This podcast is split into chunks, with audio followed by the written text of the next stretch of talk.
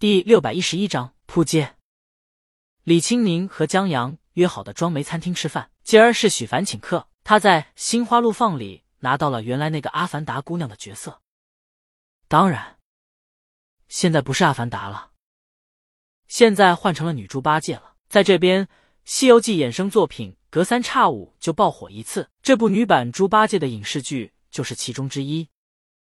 这影视剧的拍片取景地就由女猪八戒表演，情节正好可以平移。这个角色这次是许凡凭自己的真本事拿的，因为耿直是真耿直，谁也别想走他的后门。即便周浩也不行。他推荐的于安，耿直是百般刁难，在确认于安演技真可以以后，耿直才点头让他出演剧里最大的反派，就老陈演的酒吧老板那个角色。许凡是全程看着于安被刁难的，所以于安的演技真绝了，也挺可惜的。许凡转而叹息一声，想来是觉得。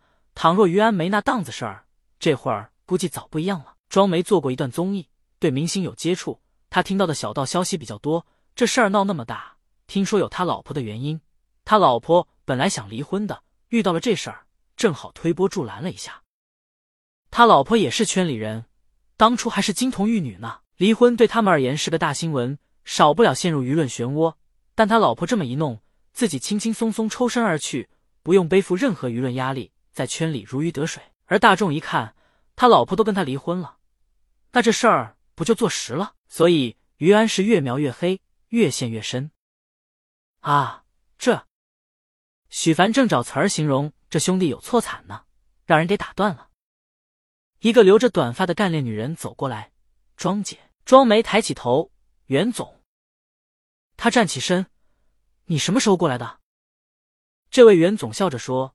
我在这边招待几个客户，庄梅忙感谢他的捧场，然后他相互介绍一下，这位袁总是圆梦传媒的老总，平时跟庄梅有些合作，来这吃饭就有认识庄梅的意思。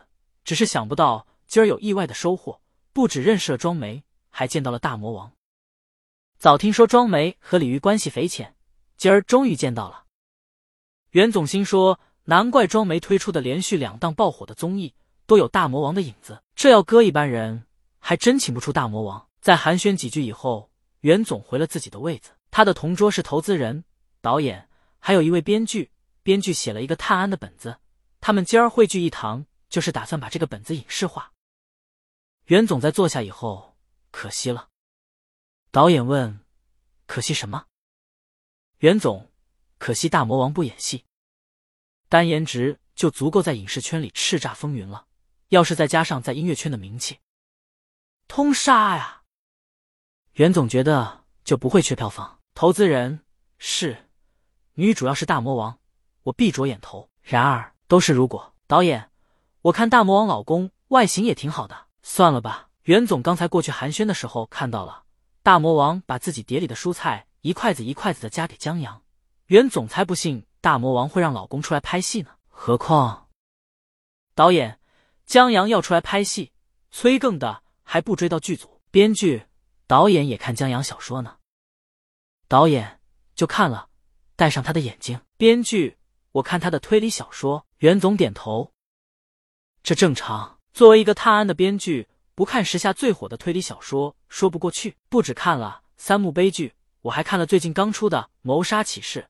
编剧见导演和投资人一眼迷茫，解释道：“就是。”《明星大侦探》第一安的小说版，导演和投资人恍然。袁总作为传媒公司的老总，自然也看过《明星大侦探》，挺火的。第一安尤为惊艳。他作为从业者，本来是想看看这综艺节目为什么会爆火的，看看它的节奏、它的流程、它的亮点等等。结果整个人沉浸在故事中不能自拔了。这第一安身份反转又反转，他本来都以为这个是凶手了，结果身份一翻转。原来那个是凶手，刚觉得那个是凶手，身份反转，那个的那个又成凶手了。袁总看到最后脑子都不够用了，只能跟着嘉宾走。最后一个身份反转，更是让袁总震撼不已，以至于感慨半天以后才忽然记起来：哎，我干什么来着？现在听说出书了，袁总打算买一本看着消遣。嗯，编剧觉得我喜欢推理小说。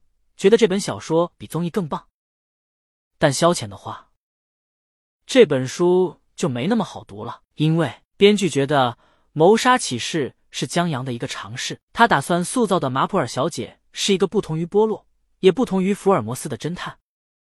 她是一个坐在椅子上就能破案、人情练达、洞悉人心的女侦探。为了能达到这个目的，江阳把犯案场景描写的太详细，极度还原。喜欢自己探案的读者看起来很好，但对走马观花的读者而言就没那么舒服。袁总恍然的点了点头。这时，李青宁和江阳起身要走了。江阳拿着李青宁的外套和手提包，李青宁挽着江阳的手。袁总忙起身摆了摆手，李鱼向他们招了招手。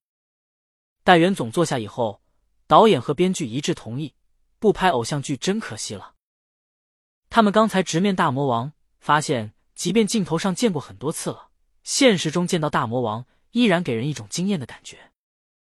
回去吧。李青宁向庄梅摆下手，坐在车里，系上安全带以后启动车子。江阳一汗，应该打包走一个汉堡的，明天早上吃。他吃的不尽兴，全在吃蔬菜了。